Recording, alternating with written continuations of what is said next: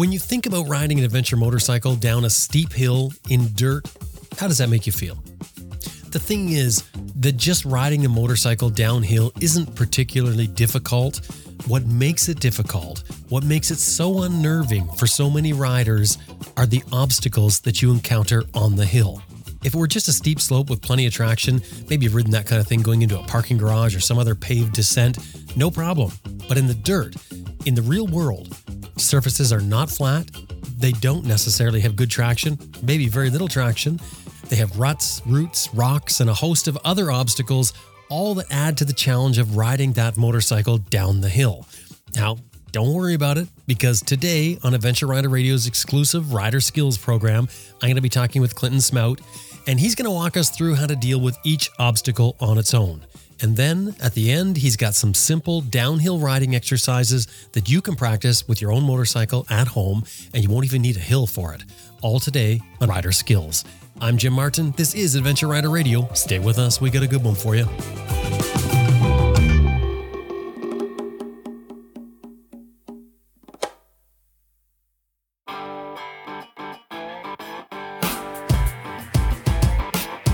Sam Manicom. Ted Simon. Austin Vince. Simon Pavey. Bill Dragoo. Helga Pedersen. Jocelyn Snow. Charlie Boorman, Simon Thomas. Lisa Thomas. Grant Johnson. Jimmy Lewis. Elspeth Beard. Chris Birch, and you're listening to Adventure Rider Radio.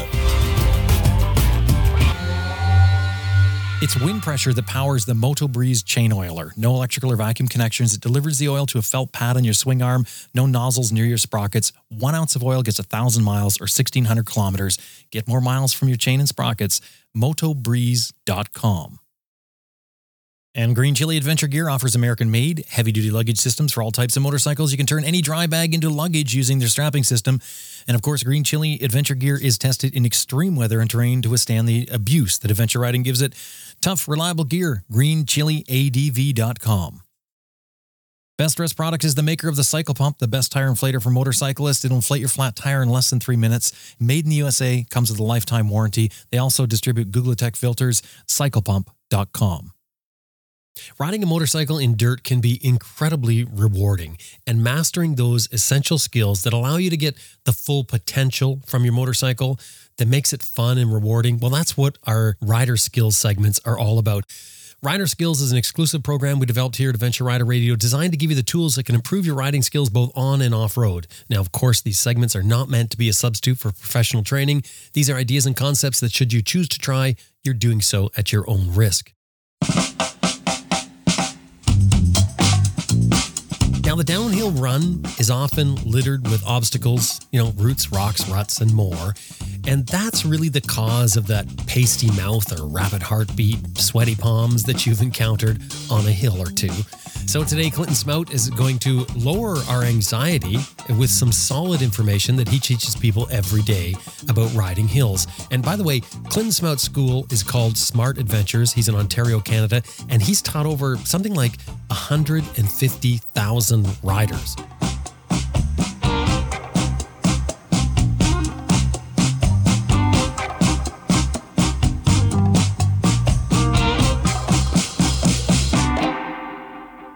Clinton, welcome back to Adventure Rider Radio. Hi, Jim. Now, it feels like every time I talk to you now, you've just come back from some trip, which you've just come back from another trip, haven't you? I did. I was really lucky to be able to have a week on the Northeast BDR. So we jumped back and forth between four states. Uh, we started in New York and then went to Vermont, Massachusetts, back to Vermont, top into New York, and we finished off in New Hampshire. Wow, nice. And what was it like? Really good. I was amazed at the different terrain, but I love winding through old, old little towns and villages where I could stop and take pictures of that type of architecture and talk to people. I loved that. And then five minutes from that location, you're deep into the woods again. Yeah. See, so is it a lot of roads, like a, like logging type roads that you're following? Yeah, there was a. Um, I'm not even sure if they used it for logging. It was so windy, you couldn't get big trucks through there. Maybe horse and wagon logging, but um, they were interconnecting trails and gravel roads from place to place. So there wasn't that much pavement that we did. It was a lot of gravel. And difficulty level? Um, there was some sections that we knew in advance. Uh, some of them were quite hard. So there'd be climbs up rock that was often wet, or very muddy trails that you're climbing up and over elevation. And that made it more challenging for some of the folks that didn't have a ton of adventure riding experience. Oh, that's very good. Now, is that the last for you this year? This year, and we're in September now. Yeah, that was my third tour. I was lucky enough to do the Yukon. Then we went to Colorado. That was the a BDR route in Colorado. Mm-hmm. And then we just finished this one the other day, and there's nothing else for me. The office manager at my work was quite relieved. Oh, you're, You're back to work. and then in March, I'll be able to get off a snowmobile, and there's a trip down to Baja. Mm, that should be fun. But you just said snowmobile, and it just makes me think about snow. Oh, I, I don't I want to think about that right now. We won't mention that word. Edit that out, Jim. For the yeah, for those of us who have to deal with snow. Anyway, today we're dealing with how to deal with obstacles while riding downhill. Now, Yes. um, everything we, we talk about today is, is a reference to off-road riding, not street ri- Yes. street riding. Just so we can make that clear, it's all about riding downhill, but our focus is on obstacles.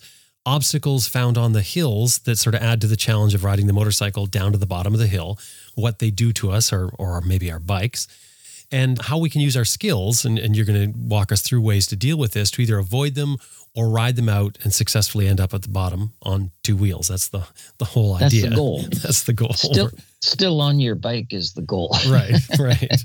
But but the, but there is backup stuff, so we're going to talk about that as well. And I know you have something there. So um, why don't we cover to begin with just proper downhill technique? We'll get that out of the way quickly, and then we'll start talking about the obstacles. Does that work? Yeah, I think that's a good idea because we have addressed it before and other folks that you've had on have, but I Mhm. think a little refresher, it doesn't take long. Definitely. If you guys were standing in front of me at the downhill of our school, I would remind you of a couple of techniques. Uh, first of all, body position on the bike. We recommend you're standing up because if you do have to steer and it's very loose terrain, peg steering can work better if you're standing up. So if it's sandy and you find your bike's kind of wandering a little to the left all by itself, lean more weight on your right foot peg and it brings the bike back the direction you want. So standing's the best, especially if it's very undulated, rocky, bumpy. Every time the rear suspension comes up over these little obstacles that we're going to talk about, you're getting that right in the spine. And if it's a big enough bump and you have fast enough speed, that's the eject button. Yeah. And, and there's an action and reaction, isn't there? When you're sitting down, the action of the of the bike hitting any bump or leaning over to one side, and then there's the delayed reaction when your body suddenly flops over after the bike has already experienced it. Yes. And what we've seen and what I've felt before till I knew how to do it properly was it could buck you off the bike. It's almost like being out of sync with a horse that you're riding. Mm, yeah. So if you watch a good motorcyclist going down hills or over rough terrain, they're at one with the bike. Their knees are bent, elbows are bent so they can use their muscular of their body. If you're rigid sitting or standing, you're not helping the horse go over the little bumps and terrain. You're in, you're impeding the progress if your body position isn't correct. Mm. The other thing we talk about is your weight should be back on the bike. If you imagine the motorcycle is tipping down the hill, there's a weight transfer forward to the contact patch of the front tire. That gives us fantastic traction. But we don't need any extra weight, i.e., our body mass. So we are standing, but our butt is back almost where a passenger would sit, and your arms have straightened out a little. That way, we've kept the additional weight off the front tire because you don't need any extra. You're Okay. going to get. The other thing is more the fine tuning of what you do with your body. Your eyes should be up, scanning the terrain so you can pick a line. Now, the line might be on the left side of the downhill, but it changes. You may have to cross a rut to get a better traction and better chance of getting down the hill. But if you're looking right in front of your tire, you're going to get stuck in deep ruts or hit bigger debris and obstacles because you're not looking far enough down the hill. You're kind of reacting, aren't you? Yes. You're, instead of looking ahead and planning, you're just waiting to, when you're looking down in front of your wheel, you're waiting till something comes up and reacting to it. There's no Yes. plan. and the eyes are the biggest part of planning. The other thing we're insistent on is two fingers over the clutch. Uh, it's very seldom that we need to pull the clutch right into the bar going down a steep hill, but it's just a good practice to have in case you've got to give it a little shot to get over an obstacle. We want the fingers on the clutch just in case the throttle gets you into trouble on a downhill the clutch can sometimes get you out of trouble. And on the other hand, we're big proponents on one finger front brake rather than your whole hand. Okay, so are you saying one finger on the front brake because, uh, like, if you have only one finger on it, gives you better grip on the handlebar, or is it to do with power on the brake, or is it both? Both. Um, if you grab the front brake, let's say you happen to have a bike without ABS or your ABS is off, you're already kind of in a stoppy position. The front wheel is much lower than the rear. If you hammer that front brake, what could happen is the back end of the bike's going to come up and tap you on the helmet. Or what happens more often is when you lose traction with aggressive front braking, it either falls to the right or left. It washes out Mhm. and you and you crash. So with a modern hydraulic brake system, you don't need four fingers. I don't want to lock up my front brake. I just want to control my descent speed by scrubbing some speed with one finger brake application. Yeah, and every every bike is so powerful, isn't the braking system? It's just so amazing for the front now. And I always think of dexterity as well, because you you when you're using the one finger, at least for me, I, I find that there's there's just a little bit more finite control on the brake than if I'm using more fingers. If I'm using more fingers, it just feels clunky and um, It and I don't have much control over it. Yeah, very true. And with experience, you'll develop a skill, I think it is, that you recognize when you're about to go from a slow revolving front wheel under front braking to a locked up front wheel. That sensitivity where you can adjust the one finger application. Let's say you're on pretty hard packed gravel, but then your eyes see darker soil in front of you. There could be moisture in that. So when the terrain changes, the degree of front brake you have on that's fine here, when you get there, it's going to cause the front wheel to lock up. You haven't changed brake application, but the terrain under the front tires changed.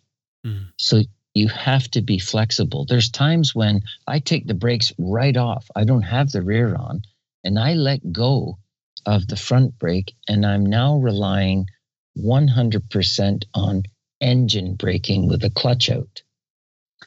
Then, once I get through that sand or wet ground, excuse me, I can get back on the front brake gently and carefully. And if I pull it in far enough, I have to slip the clutch back in a little. Because if the clutch is fully engaged, you've let go of it in first gear. Then you put the brake on hard, you're going to stall out your bike because the brake is more powerful. Now, um, a, a big common reason for crashing is people follow people too closely. Up hills, on trails, around corners, and especially downhill. I might be more scared, Jim, than you. I have buddies that virtually don't use the brakes on some of the trails we ride. They come off the top of a hill, they get air, and their bike lands 15 feet down the hill. Right. But the alternative is you go off towards a downhill, you jump off too fast, and you just can't handle the different terrain that is on the downhill and you crash. Mm. So, one of our instructors says, ride at the pace you're comfortable crashing at. Tip overs at five kilometers an hour are usually a joke. Right. You know, it's an inconvenience. You have to pick your bike up, but you crash going down a hill at 25, you're going to tumble a long way, and your bike could well be chasing you. Mm, yeah. You were talking about spacing out as well, like spacing out going up and down. That's how we started. Yeah. And uh, that's very important. What we recommend is, and I joke about it, but let your friend go first. Watch their line, their speed, uh, if they're getting out of shape and if they're successful getting to the bottom. And I, I'll wait until the rider in front of me is pretty well looks like they're in control. They're almost at the bottom of the hill before I'll attack the hill. Mhm. And I make sure I shoulder check because I don't want somebody charging down behind me and knocking me off my bike. I've had that happen. That's a good point. Yeah, check to see what's coming up behind you. And and the thing is, it's so common to see people do that one after the other, but you're just going to add to the chaos. If somebody goes down, what are you going to do? Like, unless it's a really wide hill and you have lots of choice, you go around. But chances are you're going to end up being part of that, and then whoever's behind you, and then Exactly. Uh, one of my favorite memories of a big crash, multiple crash on a downhill, is we had a phone call once and it was an American accent. And the guy goes, Hey, man, it's Mike Metzger.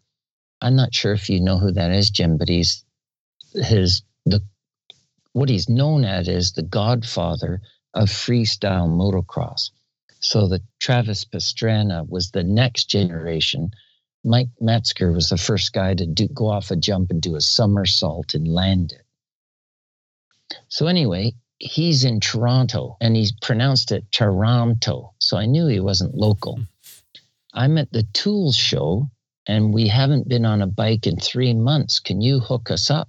I guess he Googled dirt biking near Toronto and my face came up.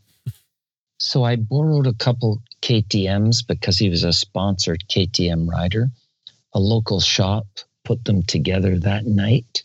And by the next morning, word got out that Mike Metzger was coming to the school. And I'd heard his name, but I didn't know who he was. Anyway, he shows up, and there was quite the entourage of executives and his manager. And so a lot of our bikes were in use. And we had kind of a beginner group and obviously a very fast group. He's one of the better riders in the world, probably. So he just wants to go out for a trail ride. He doesn't want to race or show off. So we did a morning of very aggressive riding, single track, stuff that I had cut 20 years ago. So I know the trail very, very well. And I'm smart enough to realize don't ride above my skill level. So it probably wasn't very fast for him. But when we stopped for water breaks, he was loving it. He loved the loamy soil of our part of Ontario. And we often had to wait for the entourage to catch up. So we had time to chat. Very nice guy. Looks like a freak from a guy that looks like me. He's got lots of tattoos and some jewelry, but the nicest guy. Anyway, at lunch, he said, Do you have any really hard trails? Well, we'd already done them. But I, I saw at a nearby table a guy who runs the downhill mountain bike racing program at the resort we're located at. So that's very tight downhill trails with drop offs. I don't know if you've done any of that, Jim, but I've done it on a mountain bike. Um, I've done Yeah. a fair bit of that on a mountain bike. yeah. So I said to him, it was October. I said, "Uh, Do you have any customers? And he goes, No, we're closed. Would you mind if I took a few of these guys on dirt bikes down and up the mountain bike trails? And he said, Yeah, but you know, don't chew them up too much. So at the top of the resort, the gnarliest downhill, I've done it many times on trials bikes and uh, I think once on dirt bikes. But anyway, we went down there, we're all on 250, 450 trail bikes. And I said to the assembled group, about 10 people, please wait until the rider in front of you has almost made it to the bottom and it flattens out a little. Because what I'm worried about is if somebody falls, there's nowhere for you to go. And there's a lot of trees. So I made it down to the bottom and I could hear Mike Metzger's bike right behind me. He didn't listen to me. and none of the others did. But I think the guy in third place crashed. And everyone behind him crashed. And there was bikes and bodies tumbling down the hill wow. off into trees bikes smashed up in upside down into trees so the only two people that made it down the hill was myself and mike metzger because the third guy had wiped out and no one waited they all charged down behind and it was a proud moment for me because mike metzger looked at me and laughed and said i think that means we won brother But uh, that happens a lot in adventure riding. People are following along behind each other in a trail, and you want to keep the person in front of you in sight. And sometimes we get a little too close, but that's forgivable on flat ground. When you get to big hills, it's it'll bite you if you if that person crashes or you do and there's someone right behind you that can get ugly. Mm-hmm. So space out, wait for the person. Looks like they're going to be successful, they're in control. And then nothing worse than hearing a scream or a loud engine and you shoulder check and see a bike plummeting towards you. and and what um, what about uh, you also mentioned ABS? Yeah, now it's getting more and more controversial. When ABS first started into adventure bikes, it was either on or off. Mm-hmm. Now, different manufacturers, you can modulate it. You could set it up that the ABS is barely on the front wheel or completely off the rear. Africa Twins, for instance, when you push the G button for gravel mode and you set up the ABS off, it's only off on the rear wheel. It's still off on the front wheel. So if you grab the front brake a little too hard, then it's not going to slide out as easily. It's still possible, but it won't lock up and throw you over the handlebars. And it's helpful having the ABS off, especially if the terrain on the downhill is really loose sand, maybe maybe a little mud because it's rained a lot the last few days. I like to be able to lock up my rear brake which creates a mound of the soil, whatever it is, in front of the rear tire. And that will decelerate you. You're kind of plowing down the hill. Uh, you leave a little furrow, there's a little rut you're creating, but um, it's better than crashing. So this would be a, like sort of a, um, an extreme maneuver then. Yes. Uh, most hills that have good traction we're advocates of one finger front brake and engine braking. You don't need the rear brake. if it's good, hard ground and you put your rear brake on nervously and stab it and it starts to lock up, you could pick up speed with a skidding rear tire. Mm-hmm. I always want my tires revolving, moving. I get way better controllable traction especially from the front, it's hard to steer a skidding tire. And what about speed going down the hill? Because you mentioned some of your friends are riding like you know jumping off the hill. Obviously, they're extreme riders, but what about speed? Well, you're going to make it down the hill if you give it lots of gas and close your eyes. but remember, our objective was to end up on the bike on two wheels. On the bike, right. that's right. because gravity will help you mm-hmm. get down to the bottom. Um, but I want to be in control. So I'm crawling down that hill. In at our school, the stage one downhill is actually a sloped gravel driveway. And the first thing we want the customer comfortable with is being in the proper body position that we talked about eyes up, butt back, standing, two fingers covering the clutch, and no brakes whatsoever. We just want them in first gear for stage one, clutch out, come down the sloped gravel descent. Then, how fast did you guys get going? Did anybody look? Oh, it was 15 kilometers an hour, 10 miles an hour. Stage two, once they're comfortable with that, then we get them to repeat that descent. But now you're not allowed to go over 10 kilometers an hour, six miles an hour. And you have to control your descent speed with one finger gentle front brake. And bear in mind, if you pull on the front brake so hard that your bike starts to chug, it's about to stall out. So you have to slip the clutch in a little bit.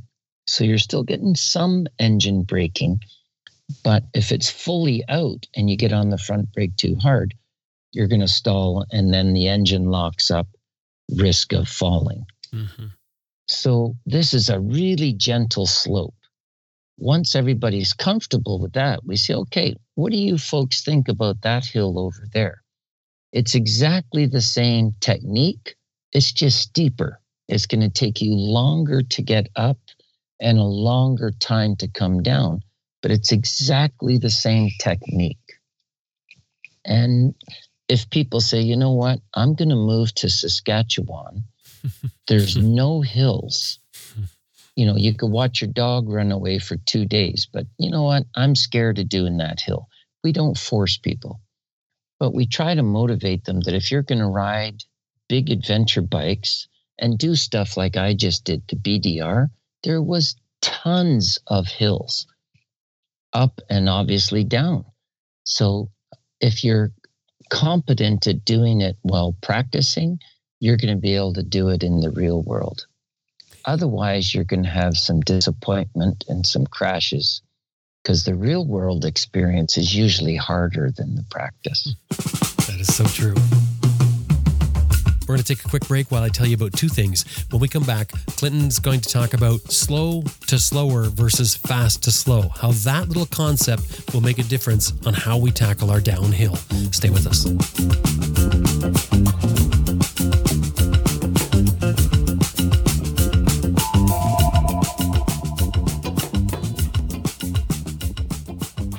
So this is your last chance to for 2022 anyway to attend the largest overlanding event possibly in the world, Overland Expo, Overland Expo East.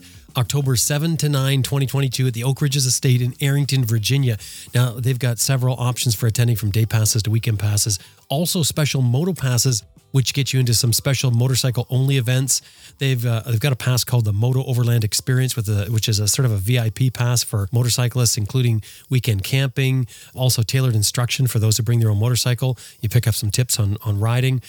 And here's another reason to go to Overland Expo East is Sam Manicom from our Raw show is going to be there in Arrington, Virginia at the Oak Ridges Estate. It's one of Sam's stops. He's doing the U.S. tour over the coming weeks. Um, I guess that'll be coming up to near his end. But anyway, get your tickets online. Tell them you heard them here on Adventure Rider Radio. Don't forget to say hello to Sam for us at the uh, Oak Ridges Estates in Arrington, Virginia, Overland Expo East, October 7 to 9. And don't forget when you're buying your ticket, you're talking to them, tell them you heard them here on Adventure Rider Radio. Moto Camp Nerd. Kind of says it all, doesn't it? Except that you won't find another store like this because, according to Ben and Mary, founders of Moto Camp Nerd, it's the only store like it. There's not another one, period. It is a motorcycle camping store, which is really cool. Camping from motorcycles is their specialty. So if you have any gear questions, they're the people to talk to. They've got all the top brands like Nemo Equipment, Big Agnes, Sea to, uh, Sea to Summit, and they stock this stuff. It's not a drop shipping setup. It's a brick and mortar store because you can order online, but you can also walk in to the store. It's in Archdale, North Carolina. The website campmotonerd.com. I just had a long distance discussion with Ben about sleeping bags and pads. And I'll tell you, he's got all the latest gear. And for what I've seen just recently, he's going through some testing stuff that he's doing with sleeping bags to see how well they handle getting soaked and drying out again. So this is the place to go for motorcycle camping. That that is what they focus on. MotoCampNerd.com. Anytime you're dealing with them, throw in there that you heard him here on Adventure Rider Radio. MotoCampNerd.com. Hey, I just want to throw in a little pitch as well for Adventure Rider Radio. We need your support. It's built on a model of advertising and listener support. We don't run an awful lot of ads. We turn down all kinds of advertising approaches so that we can give you more content. That's what we focus on content for you. But think of the price of a cup of coffee and what you get from that. And think about what you're getting from Adventure Rider Radio. We're here every week for you. Just consider supporting AdventureRiderRadio.com and click on support. Thanks so much. And you always say it's better to go slow to slower than from fast to slow. Yeah, that's something we talk a lot, a lot because you're charging up a hill and immediately you've crested this peak. Oh my God, there's a downhill. If you're really hauling to go up, the transition from fast to slower usually results in some traction challenges. So what we ask people is just you should have enough momentum going uphill that you could coast the last little bit. That's when my clutch is out. I downshift if I was in a higher gear than first. I'm getting on the brakes. So when I start my downhill, I'm already doing five, six kilometers an hour, four or five miles an hour. I'm not going fast at all. Mm-hmm. When you're going slower, and I learned this in trials compared to motocross. In trials riding, it's all about traction and being able to get over obstacles. Your brain needs time to assess the line you want to pick. What kind of terrain is on this downhill? Oh, I see it. Looks very white sand over there. That means it's golf course trap sand.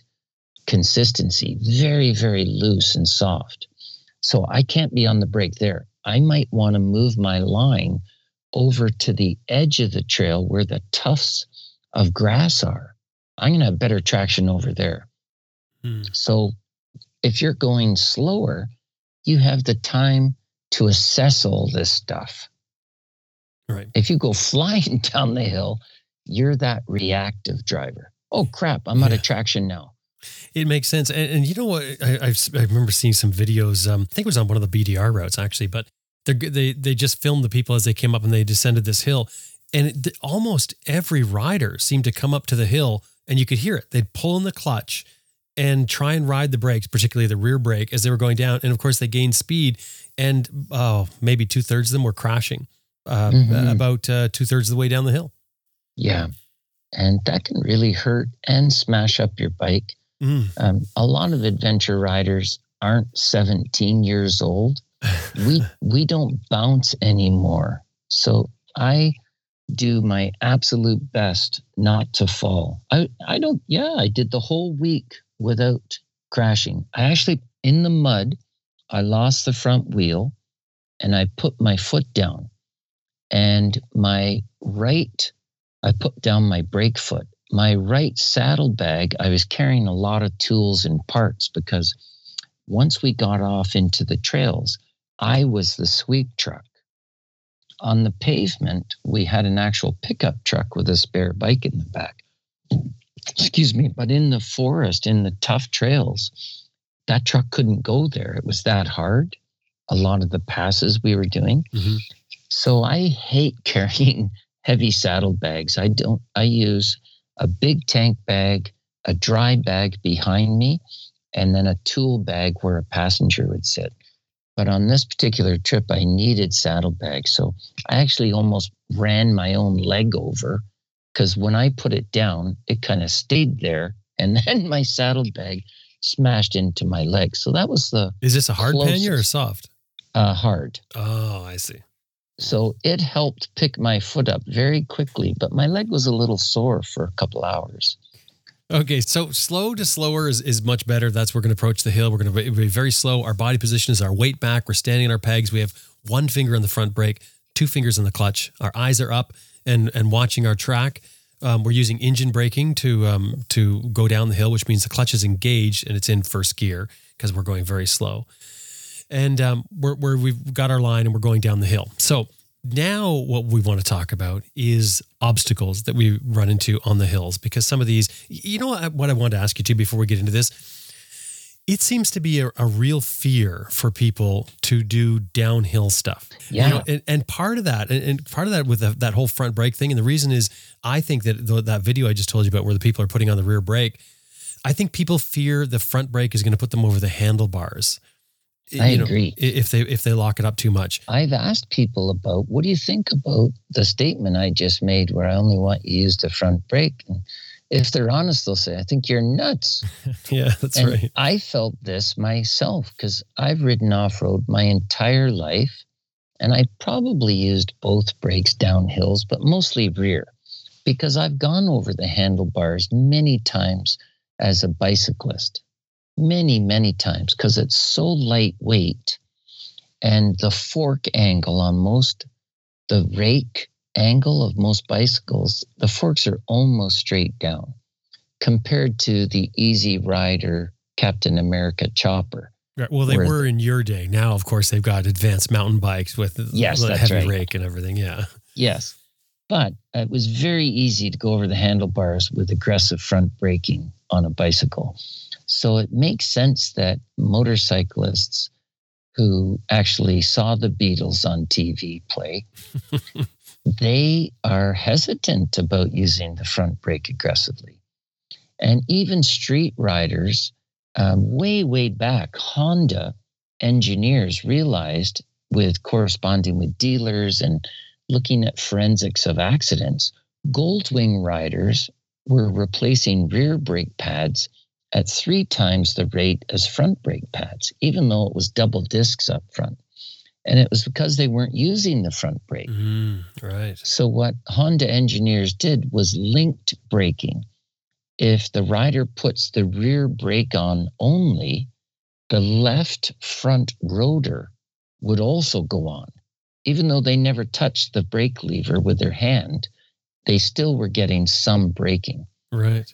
And that, I think, illustrates how freaked out motorcyclists were about using front brakes. Mm, that's interesting. Designed to make up for the lack of rider skill in a way. Yeah, or how stupid people were. Right. Yeah. However you want to look at it, but um, but okay. So and so we like that, that's a huge fear, right? I mean, you know that's that is something, time. but it's not like it, it, it um it shouldn't keep you from putting the front brake on. No, and that's why we've got to practice these things. But I think another part of the fear is I would rather go up a steep, ugly hill because if I fall over, literally, I stop where I land. I don't usually roll back down the hill. Mm-hmm. But man, if you crash going down some steep stuff like where you lived in British Columbia, um, you know, in Ontario, uh, our hills would be a bump in British Columbia.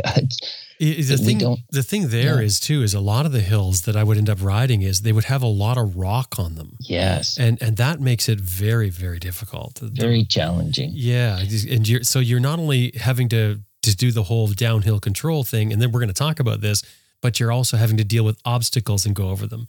Yeah. So um, but a lot of people would rather go up hills and crash if they had to than downhill because you're going to roll. Maybe the bike chases you. It can get very ugly. Mm-hmm. To do, but oh, okay. Anyway, let's let's jump into obstacles. So, what kind yeah. of obstacles? I just mentioned rocks, and they're very difficult because they they yes. roll around and so rocks would be one thing. What else? Yeah, I think if we can talk about rocks, expand on it just sure. a bit, Jim.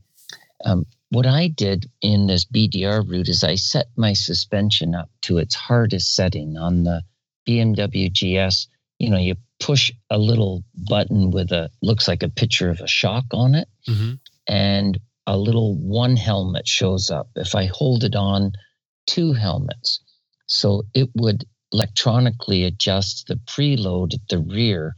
It makes it a little stiffer. So this is just the spring preload. So you're you're, you're winding correct. the spring tighter basically. Yeah. So I want um, pretty stiff suspension for rocky downhills, but I also want good suspension. So the type of bike we take adventure riding, if you take um, a lot of manufacturers will make a street scrambler, which is it's a retro looking bike from Steve McQueen's era Yeah, I love them. on a Triumph. yeah.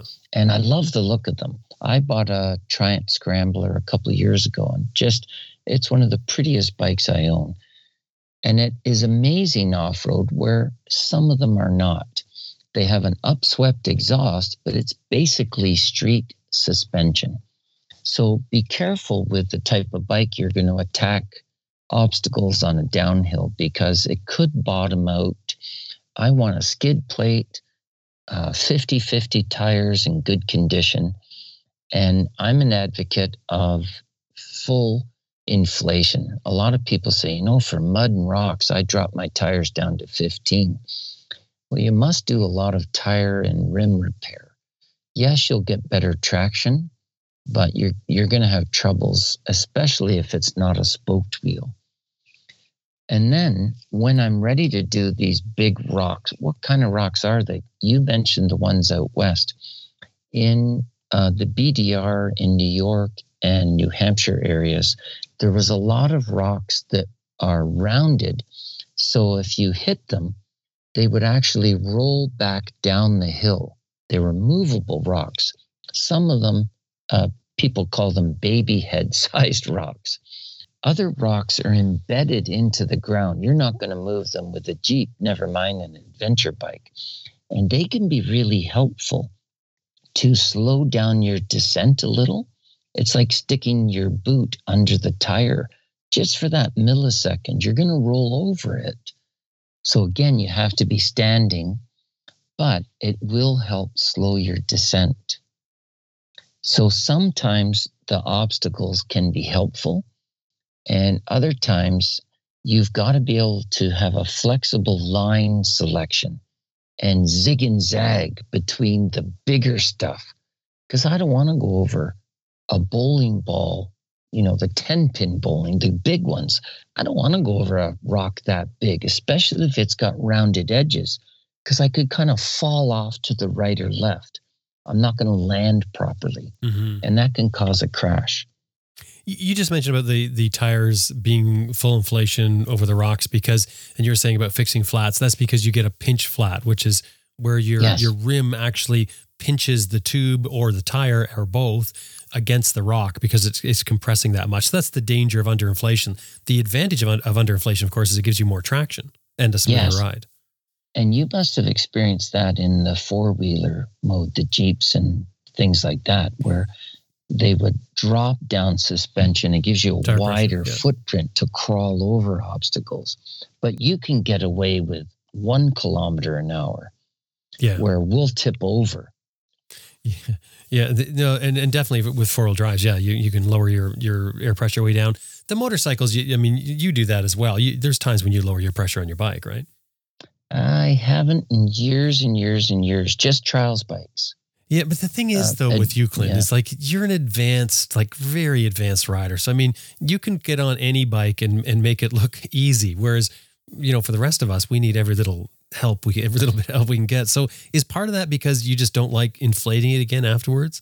No, um, I don't like fixing bent rims. Oh, so that that's it. You're you're thinking totally Yeah. about, and this is because adventure bikes are just so darn heavy. Yes. And I've come across it on these tours where I've been helping out at the back for this kind of commercial approach of shipping people's bikes, etc. I've probably done five uh, rim repairs. Uh, they were either BMWs or KTMs that were tubeless, and the rim has been smashed by hitting rocks so hard that it won't hold air. But anyway, uh, twice I've had to, with rocks, smash rims back into a roundness shape until it would hold air. Hmm. yeah. Don't you carry a hammer? Well, we do, but that was in the sweep truck way behind me. I, I knew that, but I had to say that because I thought somebody's gonna Yeah. be listening saying, "Why doesn't he just take a hammer?" exactly. they have a truck. You Yeah. could take a welder. Yeah. But I think if you're going slow enough and you've got good tires and you've picked the best line possible, you don't need to let air out to descend. Okay. So, um, rocks. What what other sort of obstacles do we find? Ruts. Mm, I would, even though it's a depression in the ground, we don't have to go over it. That, from my experience, is what crashes most people. so we've got rocks. We've got um, ruts. What else? Uh, we've encountered, especially after heavy rains, debris is washed onto the downhill. So it could be sticks, small trees. Maybe the soil is softened up with the rain and a tree has fallen over across the downhill. Okay. That type of debris can really impede or make your downhill more challenging. Uh, the other one is other riders falling yeah. in front of you. So riders in front of you, riders coming up the hill. Yeah, that makes perfect sense. That's that's something you can easily forget to Yeah. to deal with. Um, anything else? No, I think that encompasses Roots. roots exactly. For when again, when the soil is washed away, the light sediment, sediment, sand, and soft soil is it going to be at the bottom of the hill. So if it's a treed area, there's lots of roots, Mm, and they're very slippery. right. Okay. So shall we let's let's break them down one at a time, uh, and, and different techniques and tips that you can give for for riding them, and we'll we'll go right back up to the top and start with rocks. hmm So, So the smaller rocks, stones rather, if they're loose, you have to be very careful not to lock up the front brake. So it's gentle braking, but full engine braking with the clutch out. Just have two fingers over it. The butt is back, your eyes are up, you're picking a line, and you want to get the best traction possible. So I seldom go down the middle of the downhill as far as the lane position kind of thing, Mhm. because that's where everybody else has gone. So there's sometimes better traction at the edge of the trail, as long as it's not toward a big cliff drop off. Mhm. And that I I'll pick a line that has the best traction. So I might change it left to right quite a bit as I'm descending, but you can only do that if you're in control, and that's slow speed. And because the as the rocks get bigger, you can't just go straight down, kind of the hallelujah descent, clutch out, let her go, because they're too big, some of them, and you'll bounce out of control. So that zig and zag is very important to be able to do as you're going down. any technique for dealing with those larger, uh, what people called baby head size and above, particularly those rocks when you get to those steep hills where the rocks, as you mentioned, move. They'll roll down the hill um, as you're trying to pick your way through. Uh, like, for instance, how do you pick a line? Well, I really look at what the rider in front of me is doing. And that's why I let people go first. I'm always at the back, but I'm stopped at the top of the hill and I see how their line was successful. And that tells me a lot about the traction available in the various terrain. And if there's big rocks and I didn't like their line choice, maybe they weren't successful and I've had to park my bike another reason to wait at the top or bottom on hills for another rider to get through it is if they're not successful and you're a nice person and you want to go help them. If you're on a steep up or downhill, you can't put your bike on the side stand. It's really hard. So, do you want to lay your bike over on the ground? I don't. Mm-hmm. So, I'll walk down the hill, help them, and then walk up to my bike. And that's a bit problematic at my age and my heart condition if you're in really high elevation doing downhills. You've got to take your time. Mm-hmm. So I also carry nitroglycerin in my right uh, BMW jacket pocket. I almost used it in Colorado because I did have to walk up and down the hills quite a few times to help others. Wow. And that was really steep, 12,000 feet up. And that was the first time I felt like, yeah, I think I might take a couple shots. But That's a little scary, isn't it? yeah, it was because I'm the guy at the back. There's nobody behind me. Yeah. It's hard to hook up booster cables to your bike to give yourself a defibrillator. That's right. but I luckily I was okay. But that's another reason just um, for being able to park your bike and go help someone else. Don't be on the hill. Mm. wait and see if they make it. That's that's that makes really really good sense because also when you're going to help somebody, likely you're going to put a lot of physical exertion into helping somebody else get going again. Then you're going to Yeah. walk back to your bike. If you have to pick up your bike on the hill at that point and get going Oh. again, that's a different story altogether. I've done it. It's horrible. Mm. What I'll do is slide it around, scratching up the crash guards, so that when I lift it, gravity's helping me Right. because it's pointing downhill that way. hmm Uh, but it's hard. Yeah. But for big rocks, now this, it, I think it is a little bit more an advanced skill. I must admit, I was a little bit bored with the pace on some of the downhill sections last week. Like people were stopped with their feet down and then would crawl a foot on these big baby head boulder type downhill descents. Mm. And there was quite a few of those big rocks. So what I would do for fun, and I, I invented it, I think, at least I've never experienced it.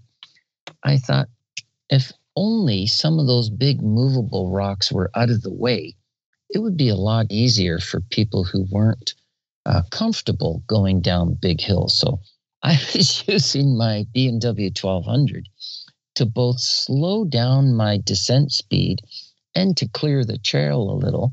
I was angling my bike and hammering into these bigger rocks with my front wheel and letting them roll off to the side a little bit. And I was trying to do it without putting my feet down. It was kind of fun. but Yeah, I think that might be an advanced technique. I think we should skip that one for the show. let's skip that one. Yeah. but um, the other secret is if you're going really, really slow and you- you're in control, you're confident with your front brake, you can go around a lot of the big rocks. Mm. That's the beauty of the motorcycle compared to perhaps a Jeep. One side of their wheels is going to hit something, they can't avoid all of it. So they need really good suspension and slow speed where we can zig and zag around a lot of obstacles. You just mentioned stopped feet down, that people were stopping, putting their feet down. And earlier you'd said it's better, to, it's easier to go from slow to slower than fast to slow. And, and you said first gear, go slow down the hill. There's a difference between stopped and really slow, isn't there? There is. And unless folks are comfortable going really slow, they're more likely to have a little tip over. That little panic when you're leaning farther to the left than you're comfortable. Mhm. And then you got to put your left foot down. So I tell people, you know, if you're being judged in a competition, trials, for instance, every time you put a toe down, is illustrative of a lack of confidence and skill in your own riding ability. So you're penalized with a demerit. And so the person watching you do trials has a fist held up. Every time you put a toe down, a digit comes up. And when I first do, tried trials 35 years ago, I went with a friend. I didn't know how to score or anything. But I thought, boy, everybody's so friendly. They're waving at me. but uh, so getting back to the rocks, if you go very, very slow and it's sketchy traction, rather than tip over with your feet on the pegs, put both boots down and kind of duck walk down the hill. Now, the only brake you have left is the front and engine braking. And that's one of the bailouts we can elaborate on later, isn't it? Okay. Um, so, so tips for any other tips for, for riding down with the, with the rocks? Uh, I think the you've got to practice it. If you can find some rocky trails, there isn't a lot of them in the forests that we use. It's very sandy, very loamy. I think uh, most there must be a tilt in North America because man, was there a lot of rocks in Colorado, and there's a lot in New Brunswick where I've ridden in the Fundy area, and in British Columbia. Some trails I've been on were a lot of debris and rocks. It depends on the consistency of the mountain. yeah. It seems like when you get the steeper hills, the, the soil disappears quickly, exposing the, Yes. the rocks that are left over. Um, okay. So, and, and then you mentioned ruts. Um, Yes. So, what, what? How do we deal with ruts? Well, you either stay out of them, you're in them, or you cross them. You pretty well got three choices. But the approach is exactly the same as any other descent obstacle. You don't want to go flying down them too fast, even if there's no rocks and it's smooth. When heavy rain comes, water will find the shortest course down a slope or a hill, and it will carry with it the loose, very soft, light sediment, which is usually sand. So, in the forest where I train and ride, the bottom of the hill, you know there's a hill coming because it's very soft sand at the bottom. And what's left is the ruts created by the erosion. So that's how the ruts get there. Some of it is from throttle, people going up a hill, they're trenching a rut by moving the material out with their rear tire. But most ruts that cause adventure bike riders problems are created by erosion, heavy rain.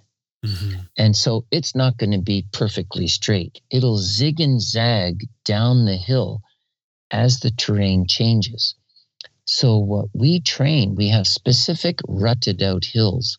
We'll tell them, okay, get off your bikes, walk over here. Let's walk down 20 feet. See how this rut is pretty deep over here on the left? I wouldn't go in there. Let's stay on the right. But look what happens as the trail turns a little bit of a bend. The rut now goes from the left side to the right side. So you guys have to cross over the rut to get to the better terrain to descend down the hill. And we show them exactly where other people have crossed over the rut. So what we say is if you're on the right hand side of the trail, and you want to move to the left side, but the rut's in the middle, you have to attack that as at sharp an angle as possible. Because if you gently try to cross, your front wheel is going to drop into that rut, and that could cause problems. So, so it's the same as any obstacle that you're passing. You want to hit it at a right angle. Exactly. So you, dead on or as close, like you're saying, as you Yeah. can. Obviously, we can't always. No, and especially on a downhill, the trail might not be wide enough to do a 90 degree turn to the left and cross straight Right. because you can't turn back and you're just going to fall over if you're perpendicular to the hill. Mhm. But usually we can crack the bars a little bit to cross on an angle, get our tire across that rut. If as long as the rut's not three feet wide, you can do that. And that's a good way to get down rutted, rutted hills is to switch from one side to the other, where the best traction and travel is. And do you um do you do anything with your rear brake or anything like that to try and make crossing the the rut any easier? Yeah, I'd get off the brakes just for that little instant because I don't want to uh, have the suspension hunkered down and a back wheel locked up that's going to drag me into the rut. I want to be as light as possible.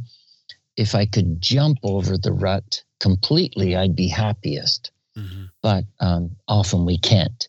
You can hit a rock on one side and leap over, but that's a little more advanced.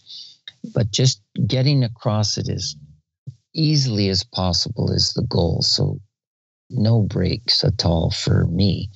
And then get back on them when you're in good traction area. Okay. Now, roots, um, they, they can cause some real havoc because they certainly aren't at right angles ever. They're, They never seem to be convenient. Matter of fact, the roots I come across seem to be set up there to be inconvenient for me. Yeah. So, so how do we deal with roots? It's like little sticks, but they're very slippery. Mhm. So again, you've got to be going slow enough to assess the route to see it and think, okay, what's the best attack to get over this? If you're flying down a hill, you can't make those changes to your steering to get over obstacles like roots or ruts. So being in control, having braking ability and whether it's the engine, the rear, or the front, that's paramount to this. It's probably the most important thing for descending and getting over obstacles is being at a slow speed. You've got to be in control or you're going to fall down. And the thing with ruts So, is they always yeah. seem to be pointed. They always seem to be like on an angle, but they're also pointed down because obviously they grow down into the ground. So they're never like a log crossing, you know, which can be No. even as you go across. Yeah. And now I, in our own training area, we try to avoid areas that have those. It's so gutted that the roots are exposed hmm because that trail's pretty well toast for most users.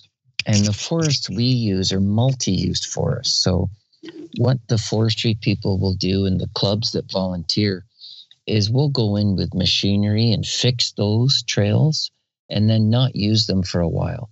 Right. Let the leaf mold or grass, baby trees come back because otherwise um, it's ruined. People can't hike that. That's not a pleasurable hike. hmm Or a horse could break a leg so easy if there's exposed roots and the soil around it is gone. So we, we just shut those down and, and do our best to fix them. And what about debris? Because you mentioned about debris, maybe washed down or, or however it got there. So dealing with debris as far as riding over it goes, I guess that's part of your scoping out the hill, isn't it? I mean, we didn't really mention that at the start, but that you're going to look at the hill first to see what your route is. Well, you did. You talked about picking your line. Yes. And if you can see far enough down the hill, the best way to get over the debris is without your motorcycle. Go down there. Is it movable? Mhm. It could two of two riders pick up that tree and move it off to the side. I'd rather do that on my boots because if I take the bike down, if it's steep enough, I can't park it. If there's no trees, I can lean it up against. Or if the hill hasn't eroded, because, you know, 50, 60 years of erosion, it's like driving down a large shape of a letter U and you're at the bottom. Mhm. So those ones are, are helpful if you have to get off your bike or have trouble. Just lean up against the hill, shut it off, and leave it in first gear. It's not going anywhere. You don't need the side stand. But often, if it's open and flat, it's very hard to stop your bike to help someone if you're already on the hill. Uh, sometimes I'll pass them and say, you know, I'll I'll just get down to the bottom and I'll walk back up to help you. Just relax right where you are and you hope that the bike isn't on their leg or the muffler burning them. Yeah. Okay, so you you know the one thing we didn't talk about, where we didn't mention as far as types of obstacles go, going down the hill, and I don't know, maybe it's because it's not really an obstacle, but sand going down the hill. Yeah. And that gets a lot of people in trouble as far as trying to control their speed and their steering. Um, you're going down a hill. So we mentioned before, there's a weight transfer onto the steering of your bike, the front wheel.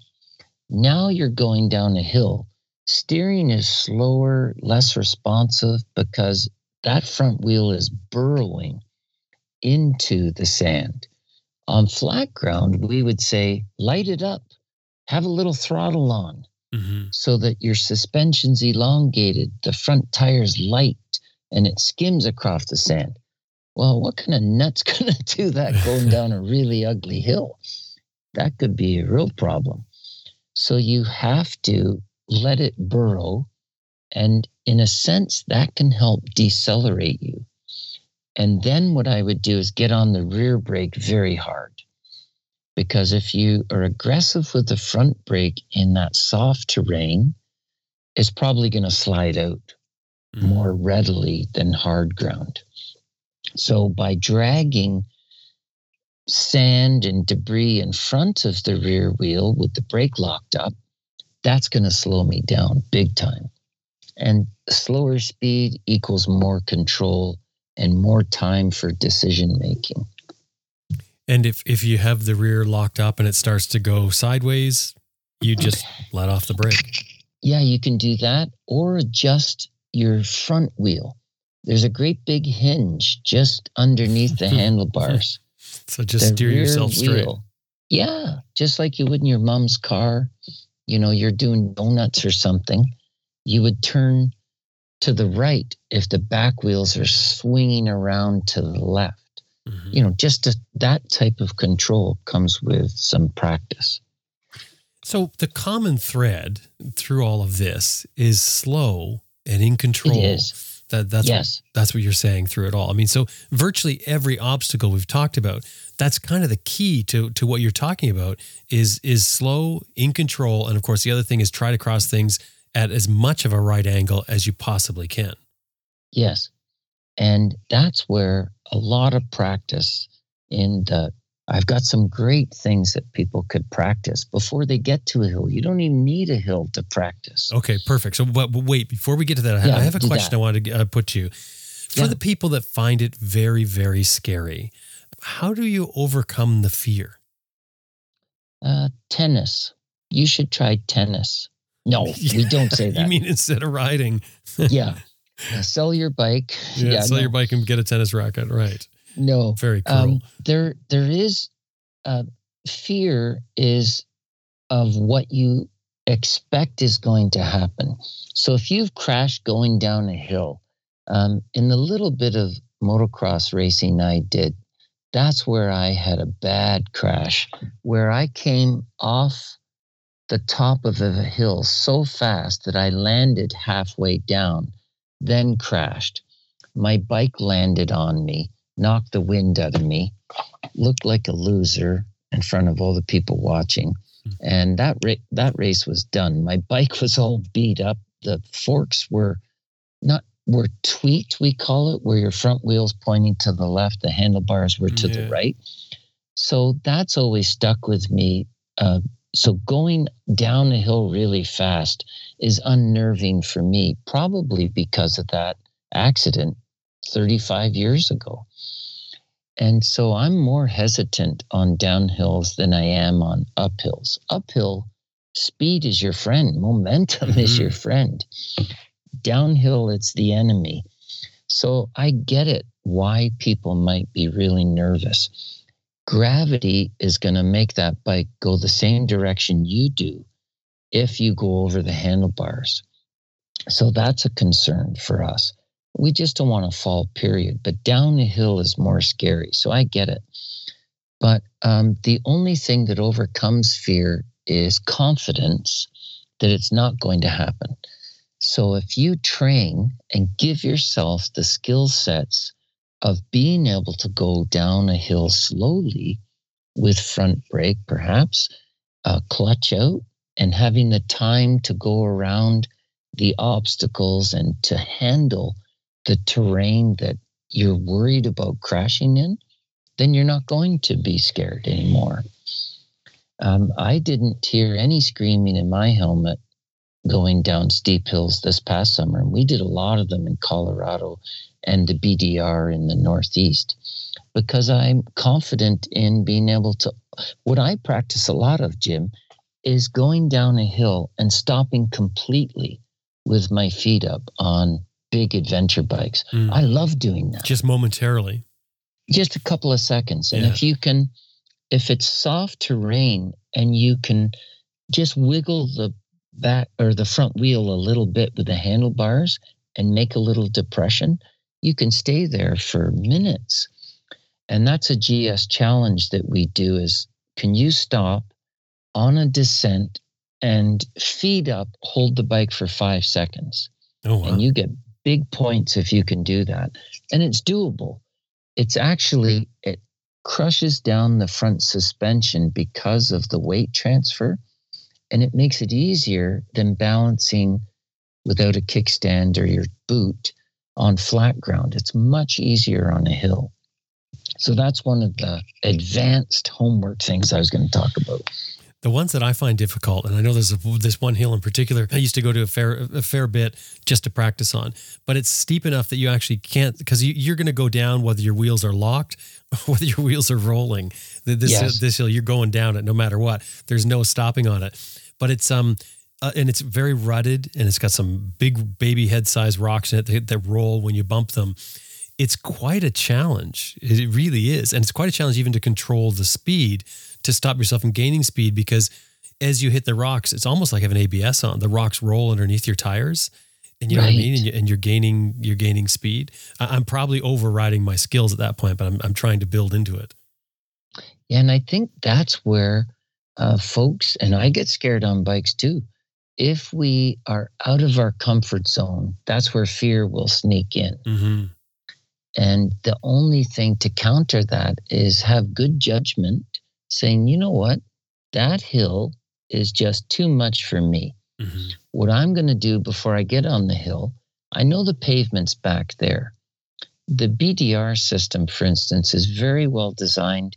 Most of the C4 hard, hard sections have a bailout, if you will, or an alternative to go around by pavement or gravel road. And it lines back up. So you might come out the other side almost the same time as the people who did the hard stuff because they have to go very slowly. Mm-hmm.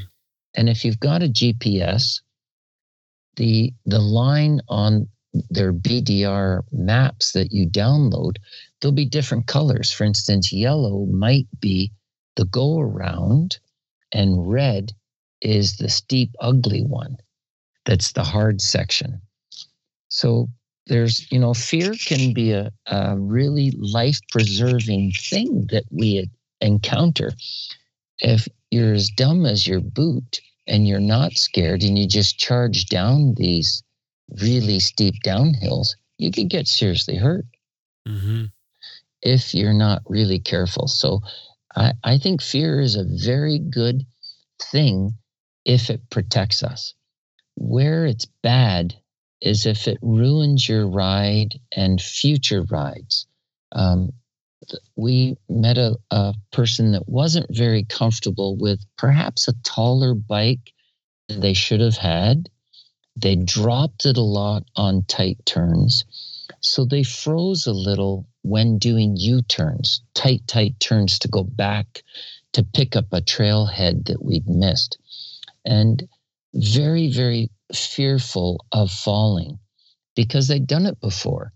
So I think what we have to do is practice the things we're scared of before we get to trails where there's other people watching and there's you know it's just harder psychologically to handle steep steep downhills where you're on a tour with a group of people. I highly recommend people practice it first not by themselves go out with a friend take a course if you can find one and build up that confidence. And that's what gets rid of the fears practice skill Yeah, and I, I'm I am attracted to those ones that I find difficult. I I find those are the ones I keep going back to, you know, because Me it is a challenge. You know, it, it does. It feels like you're learning. I mean, it's nothing's more fun than that, than learning. Exactly. To get down to the bottom and give the other rider a high five. That's fantastic. hmm It's a real sense of accomplishment. I've got two things I want to tell you about in this break. Afterwards, when Clinton comes back, I'm going to ask him about a bailout plan. So, what can we do if everything goes pear shaped for us? And you know what? He's got an answer for this that should work for just about everyone. Stay with us.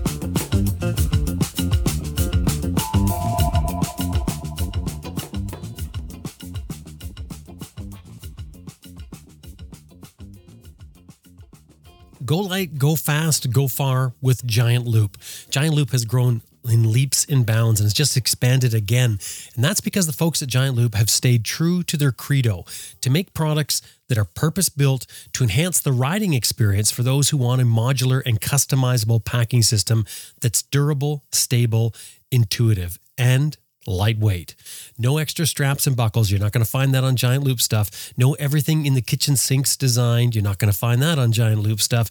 Instead, what you get is solid, durable, modular bag systems that allow any rider to sort of build their own kit to suit their style. From tank bags to panniers for dual sport bikes onto adventure motorcycle world traveler panniers, even fuel bags. It's a huge lineup that you can trust for quality. Giant Loop Moto. Anytime you're dealing with them, throw in there that you heard them here on Adventure Rider Radio. GiantLoopMoto.com. Make no mistake, your foot pegs are everything to you as an adventure rider. When you stand, you use peg weighting to steer, they're your connection. When you sit and ride hundreds of miles or kilometers, they're your connection. Simply getting on and off your bike, they are your connection. So, with something as important as a foot peg, like a mechanic will tell you about quality tools, quality tools not only make the job easier, but sometimes they make the difference of either getting the job done or getting yourself in trouble. Same goes for foot pegs. Now, IMS Products has a full line of adventure motorcycle foot pegs, and here's why I want you to look at IMS Products. IMS began way back in 1976, and ever since then has been owned and run by riders and racers. Now, if you know any riders and racers, you'll know how they are sort of obsessed with the ride, the race, the community. They're doing it because they love what they do. IMS has designed their adventure motorcycle foot pegs from the ground up then they've tested and took feedback from top racers and riders to get the result they now have in their lineup. IMSproducts.com is the website. Have a look at their full line of adventure motorcycle foot pegs. IMSproducts.com. Now, the other question I have for you before we get into the homework was so, what happens if it all goes wrong? What's our bailout plan? So, maybe you head down the hill, you don't make your obstacle, you end up with the bike down. What do we do? Well, let's before it crashes um, the i was saying earlier if someone was watching you and filming you to put you on youtube every time you put a foot down it's an admission that I, i'm not very comfortable here who cares there's nobody f- filming most of us so if it does require it you feel like you're going to tip you're going too fast slow right down sit down and put your feet down. You just have to be careful that if the bike falls and your boot is already on the ground, you've got to kick that leg up out of the way so you don't get trapped under the motorcycle. Mm-hmm. But it'll inspire confidence if your feet are on the ground going down these steep downhills, and then just work the clutch and the front brake. Move a few feet at a time. I've done it where I've shut the bike off now I've got 100% engine braking. I don't have to worry about the throttle. And I just slip the clutch in a little bit smoothly, which allows the back wheel to turn. It's kind of like having the rear brake on. And that's how I've gotten down through some ugly sections. And we actually train that in level two on a really steep downhill. Shut your motor off, just use first gear in the clutch with your feet down. Mm-hmm. And if it gets to the point where the bike has fallen, then relax for a minute, make sure you're not hurt. I would take a minute when I'm on my boots.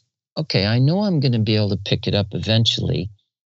What is the best line here? I'll take a minute. There's nothing happening to my bike when it's on the ground. I'll shut the key off, go for a little walk down the hill, say, okay, this line looks good. I chose the wrong line. That's what made me fall. I'm moving over here to the edge where nobody's ridden. That's going to be better traction. So then philosophically, I'll go back up and think there's no damage to the bike. I'm fine. Now, how do I get this thing up? We had a bike fall, um, a Triumph Tiger. Just the way it slid out in the mud, it fell with the wheels up.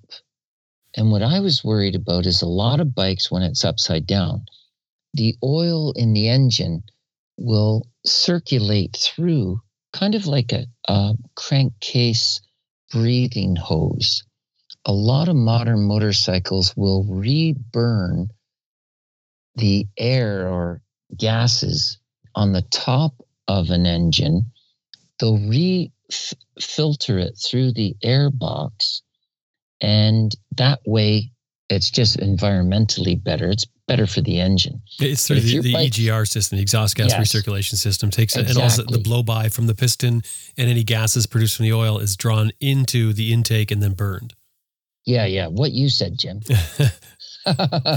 but the what happens, a negative of that system on a BMW, for instance, if a boxer is upside down for any length of time, there's oil that gets into actual oil into the airbox system. Then you fire your bike up, and the air coming into the engine is saturated with wet oil. That bike is going to smoke for Mhm. 10 minutes. Uh, helps curb the mosquito population for a while. So when a bike's upside down like that, I put my bike on the stand and raced over and helped the rider up. And then I grabbed the back wheel and simply tilted it on the great big rock it was on so that I could get it wheels down. And then I wasn't worried about the oil going into the airbox. And then at that point, you you assess things at that point. Then Yeah. And it was easier to lift it up onto both wheels and off the engine cases, the crash guards, with the wheels in that low position. So on downhill, sometimes our bike falls. If there's a slope to the hill sideways, the handlebars are much, much lower than the wheels. That makes it really hard to pick up. Mm. Does that make sense? Am I explaining that yeah. well? Yep. It's really hard because you're lifting from a low position. You have a lot further area to lift until the balance point. So, what I'll do is drag the bike. I've got crash guards. I might scratch them up a bit, but I'm not going to damage the bike. I drag it to the point where the tires are lower than the handlebar when it's on the ground, or at least level. Then I've got a much easier opportunity to lift that thing up. I make sure the bike is in first gear. If it's somehow fallen in neutral, in my right coat pocket, I carry some Velcro and I put my front brake on and wrap the Velcro around it. This is if the bike is crashed on the left side, on the gear shifter side, and I can't get at it to put it in gear. If it crashes on the brake side, I just put it in first gear if it's popped into neutral.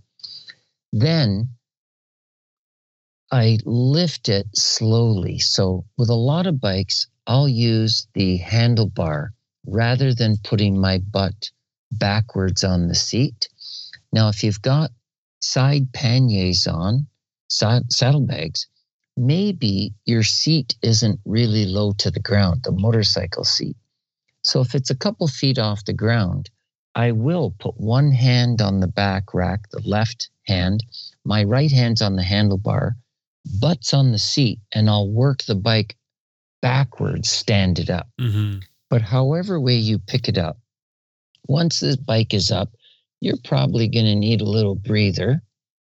Catch your breath. You've assessed the line that you're now going to take. And if it looks really dangerous and I'm risking crashing again, but either trying to ride it or even get on the thing and keep my feet down, I'll walk it down the hill. Mm, right. And I do that by I'm on the left side of the bike and I lean it towards me a little bit. So the bike is leaning to the left towards me. I shut the engine off. It's in first gear. And I simply re- pull in the clutch a little to break the hold that the back wheel has. The back wheel is my anchor holding me stopped on the hill. If I slip the clutch a little, that breaks free. So you don't pull it in quickly or all the way, or you will be flapping in the air hmm. beside your bike going down the hill. It's almost like a reverse brake, isn't it? Because, is. because the the clutch or the clutch out, the brake is on. I'm talking with the engine off, just what you're describing Yes. there. The the clutch out, the brake is on, and as you pull the clutch in, you're sort of releasing the brake as opposed to applying the brake. It's the reverse brake. Exactly. It's fantastic because if you try neutral and front brake only walking Mhm. down the hill, you're going to wipe out. Yeah, and that's what I was going to mention yeah. because you said a, minute ago about how you practice and you teach people to shut off their engine in the more advanced one and use the engine, use the clutch um, and slip the clutch as you go down the hill. That's because you're going at a slower speed than what you would if the engine was running. That's why you said you shut it Exactly. off. Shut off the engine. Yes, exactly. Mhm. And no brakes are allowed in that lesson, just engine braking. Oh, I see. You can't use the front brake because you should be able to rely on just the clutch and the brake. and it gives you a better sensitivity of clutch engagement because many people use a clutch on off. There's a lot of space in between on and off that helps us keep control of our motorcycle, hmm especially big adventure bikes. Yeah, and we talk about this all every time we talk. We, we- this comes up the the, the clutch the use. clutch, it's, it it's is. amazing It'll just be how on im- my gravestone. it's amazing how important it is um, Yeah. for riding. But that's why you were And talking so- about there was times when you've been in something really technical. I don't know, maybe you dropped your bike or something, but you said where you'd shut the engine off and you would just use your brakes, uh, like your front brake, and then the clutch, and then your feet down. Because if your feet are down, you would if the engine's running, you would need the clutch in. So Yes. what the reason you shut it off is because you have both feet down, which means it eliminates your rear brake use of your right foot, and you're using your now your clutch with the engine off as your rear brake. yes, Okay. that's exactly it. And there's no shame in that. The goal is to get down the hill. Yeah. Uh, I've had sense. customers that say, well, you know, I really want to learn how to ride it down. Yeah, do that on an easier hill. Let's Mhm. get down to the bottom so we can go find one. The goal is always to get down without you or your bike wrecked. Yeah, it's pretty easy to get excited, isn't it, when we do this sort of stuff and, and and go beyond our skill. Yes, and it happens fast. Mhm. Going from, hey, I'm up riding to, oh, that really hurts. That Yeah. takes a second. yeah. But what, walking your bike down the hill, you've, you're still going to encounter everything we've already talked about ruts, debris, logs, big rocks. If it gets a little ugly, let go of the clutch. The bike stops. hmm You can walk very, very slowly, leaning the bike up against your right hip and and then assess the situation. Say, okay, I think I'm ready, got my breath back. And then eventually you're down at the bottom. Okay, so um, I, I just want to recap this. So for for going down the hill, we're going very slow, or, or maybe you can do it. Just just walk through. Just do a fast recap. Yeah. Um, it takes practice to go really, really slow because people will lose their balance left or right and have to put a foot down and then things can go wrong. So Mhm. it's it's a progression of practice that allows you to go slow enough that you're in control. Let's put put it that way. Okay. And to achieve that, you use a combination of the clutch out, so we get engine braking at the rear wheel, and one finger front brake. 'cause we don't need the power of four fingers. And it's very hard to gain control of the handle grip when all all you have is your thumb on it. That's the thought process behind one finger. hmm And then your eyes have to be assessing the best line down the hill, which might be zigging and zagging left and right. Or if it's a big rut all the way down the middle, sometimes you can stay up on the left as long as possible, but you're going to slide into the rut. That's when I'll cross the rut and ride down on the right side. But going slowly in control of your traction gives you the time to adjust your line and assess your line. Mm. Flying down a hill takes very, very experienced, kind of racing experience to get you down to the bottom at high speeds. Okay, for practice now, you said you have some some uh, exercises for us to do at home to increase our skill level for riding downhill. What have you got? Yeah, you don't even need a hill at first. To get comfortable with the slowness required for downhills, it on flat ground first. Pavement is the easiest because the front tire's not wobbling around at all on any kind of gravel debris. So pick a parking lot. Don't do this on traffic on the way home. Uh, always go with a buddy. And what I would work on is try to go as slow as possible in first gear standing up with your butt back. So you're in the body position of a downhill ascent, descent, but you're on flat ground. So move off in first, get going 10, 15 kilometers an hour, 10 miles an hour. Then scrub off some speed by gentle clutch pull in with two fingers and try one finger braking. So I'm not pulling repetitively. I'm not pumping the brake. I'm breathing on the front brake with one finger in my right hand. Mhm. I still have a bit of throttle on. I still got the clutch engaged, but try to get your speed consistently down below 10 miles an hour, which is 16 kilometers an hour. Mhm. And see and feel the sensation of the front suspension compressing. If you had a close up slow motion camera, you would see the front tire flatten out because there's weight on it now. You've put it there with your front brake. That weight transfer is created. That gives you better traction, is one positive. And if you get really good at doing that, you might be able to get to the point five miles an hour, eight kilometers an hour. And that means the bike's going to start chugging.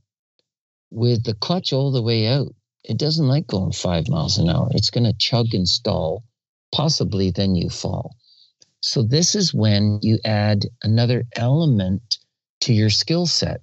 You're going to have to pull in the clutch a little bit, not all the way in, because then you have zero engine braking and your suspension will elevate and your speed picks up. If you have the clutch engaged moderately, the rear suspension is still hunkered down because it's hooked up to the back wheel that's engaged. Mhm. And that's the trick to that's the best homework you could do for practicing hills is being able to get below around 5 miles an hour. Lower than that, you're going so slow that you'll just lose balance and have to put a foot down. Right. So Okay. there's there's a secret speed, a happy speed where you don't feel like you're going to lose balance, but you're in complete control of your speed with the front brake and the clutch. Then change it, stage two, do that in a gravel parking lot or on a really flat gravel road with your four way flashers on. And you've got to be careful of that because the local people do 50 miles an hour in their car and pickup trucks on gravel. What is this chucklehead doing five miles an hour doing in front of me? Yeah. So you've got to be very, very careful. We don't do any of that kind of practice near hills Yeah. because that- you that's can't e- see. it's easy enough to just if you you get on a real straight stretch and then um, you see a vehicle, just put your signal on and wait till they they pass. You stop and wait till they pass. That's pull what, over and stop. The the higher degree of difficulty is the little bit looser ter- terrain of gravel compared to pavement. But you should be comfortable in your front brake skills before you jump into gravel because it's going to change. Maybe the gravel is quite hard packed where the tires go all the time, the tire treads of cars and trucks. So it's almost like pavement. Mhm. Then, if you deviate two feet to the right, you're in softer gravel. The same amount of brake you just had on the hard gravel is going to cause you to lock up in the looser terrain. So now the brain has to figure out okay, what's the appropriate amount of brake based on the traction I have when the terrain changes?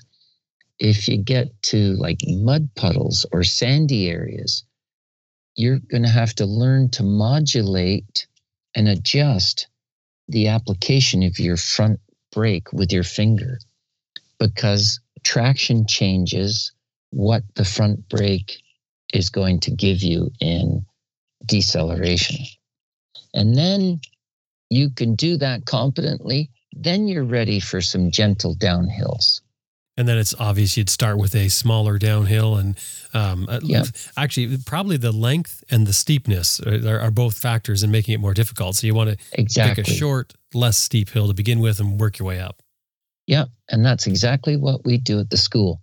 I'm very, very aware of the psychology of how our voice talks to us in our own helmet. Mhm. If you start on too steep a hill, too challenging a rutted terrain, big rocks, that's going to freak you out. And you may well try tennis instead. Mm.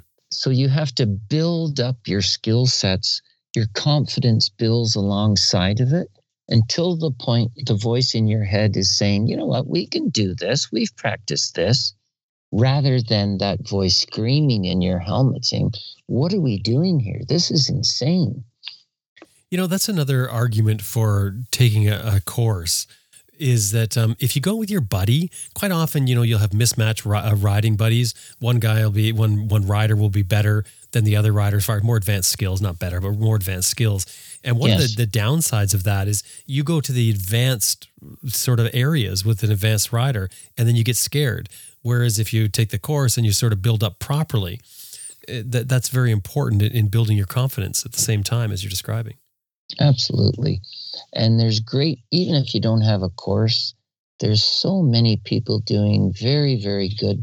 Some of them are crap, but some of them are very, very good um, tutorials on how to go down hills. And you'll hear some things differently than I've said. That makes sense. Take a little bit of what I've said, a little bit of other people. But the main voice you got to hear is your own. And that's only going to be a confident voice with practice. Spend your money on fuel instead of accessories. Yeah, well, it's so true, Jim, that people, um, I applaud when they take training courses, but then I see them on one of these trips. And Clint McBride from Dual Sport Plus, who organizes these trips, he even gives them in the literature. You know, if you haven't done a lot of gravel riding, you know, our buddy Clinton offers a discount for anybody going on these trips. And I happily give the discount because it's self serving. I'd rather train and work with you here than in the Yukon at the Right. side of the road after you've crashed. hmm And uh, so people will take the course, but then I meet them on the trip as I did last, you know, a few days ago. And I remember you, you were a little weak with your U turn skills. Have you worked on that? You know what? Work has been crazy. I probably have done three tanks of gas on my bike since I took your course nine no. months ago. Oh no. Uh, and it's frustrating for me. I get it. Life gets in the way. We we don't we don't all get the opportunity to ride as much as I do, hmm but it's just tough. I I think people really have to prepare themselves better than just preparing their bikes. Uh, all the bikes that I encounter have a lot of doodads on them and fancy electronics that's not going to help you ride the thing if you don't have the skill set. So invest a little money in some training, or at least, as you say, Jim, burn some gas, go out and train. I think in our interview today, you said five or six times, that's a place I love to practice. I loved going to that hill. Uh, a lot of people don't practice. Well, Clinton, that was great. I, I know we've been a long time here, but thank you very much. Just just Oh, fantastic information. That's great. Thank you, Jim. All the best.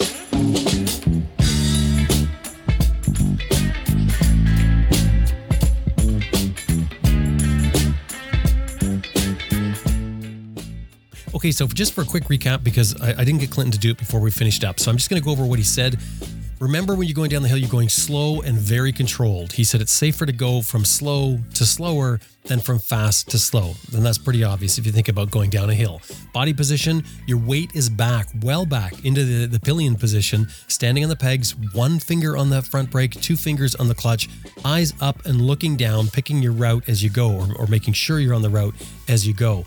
Transmission is in first gear, the clutch is fully out, and you're using engine braking. That's unless you get really, really slow, where you'll actually have to pull in the clutch a little bit to make up for the difference between the, the slowest speed the bike will go and chugging the engine. The front brake causes that weight transfer. The front brake is super important on the hill. Pick a line, judge your traction from the terrain, and obviously you don't want to be near anyone. You want to wait till the person in front of you already gets down the hill or almost all the way down the hill. Same thing for going up, of course. ABS, you're going to have to look at your ABS and figure out how it works. Understand do you have an off road ABS? Is it suitable for this sort of thing? And I would highly recommend, as anybody would, try it before you get onto a hill or any sort of stressful situation because If it's street ABS, it is downright scary off road. It's just like you have no brakes. You actually pick up speed. It's, it's pretty terrifying. And then follow Clinton's instruction for doing the home practice. Build yourself up to the hills. That was Clinton Smout, the head instructor at Smart Adventures in Ontario, Canada. You can find out more about Clinton at smartadventures.ca. We've got the link in the show notes, of course, and we've got some photos that, that Clinton gave us illustrating some of the points that he made in the show notes on our website for this episode, adventureriderradio.com.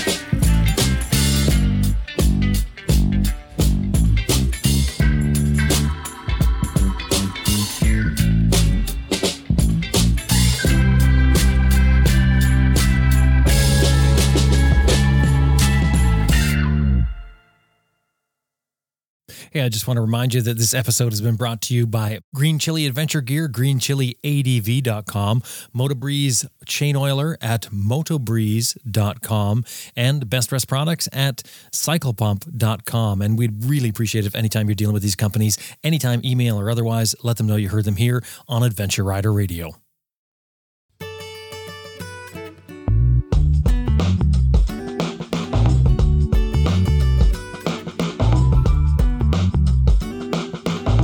Merhaba wraps up another episode of Adventure Rider Radio, and we sure hope you enjoyed listening to it as much as we did making it. Special thanks to our producer, Elizabeth Martin, and to you, the listener. Thank you very much for being a part of this by listening to the show. If you're not doing it already, I would really appreciate it if you would drop by the website, adventureriderradio.com, and click on the support button. Just have a look at what we've got there. Anything $10 or more gets you a sticker sent at you, anything $50 or more gets you a shout out on our Raw show. And we would really appreciate it if you consider becoming a patron supporter. That's got some perks in it as well. And uh, that means we can count on you for being there every month. Just think about what a cup of coffee does for you, and then maybe what you get from Adventure Rider Radio. We're here every week for you, bringing you interesting, hopefully, informative stuff. So, um, again, thanks for listening, but really try and step it up if you can. And just anything, anything would help. Anyway. Get out there and ride your bike if you can. Don't forget, we've got our other show, Adventure Rider Radio Raw. We got a new episode of that coming out whoa, anytime now. So uh, drop by uh, wherever you're getting your podcast, search for Adventure Rider Radio. Raw and Adventure Rider Radio are two separate shows, separate feeds. You'll need to subscribe separately.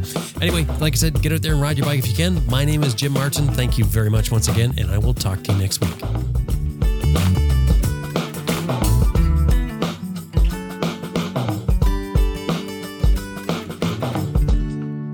Hi, this is Charlie Boorman, and you're listening to Adventure Rider Radio.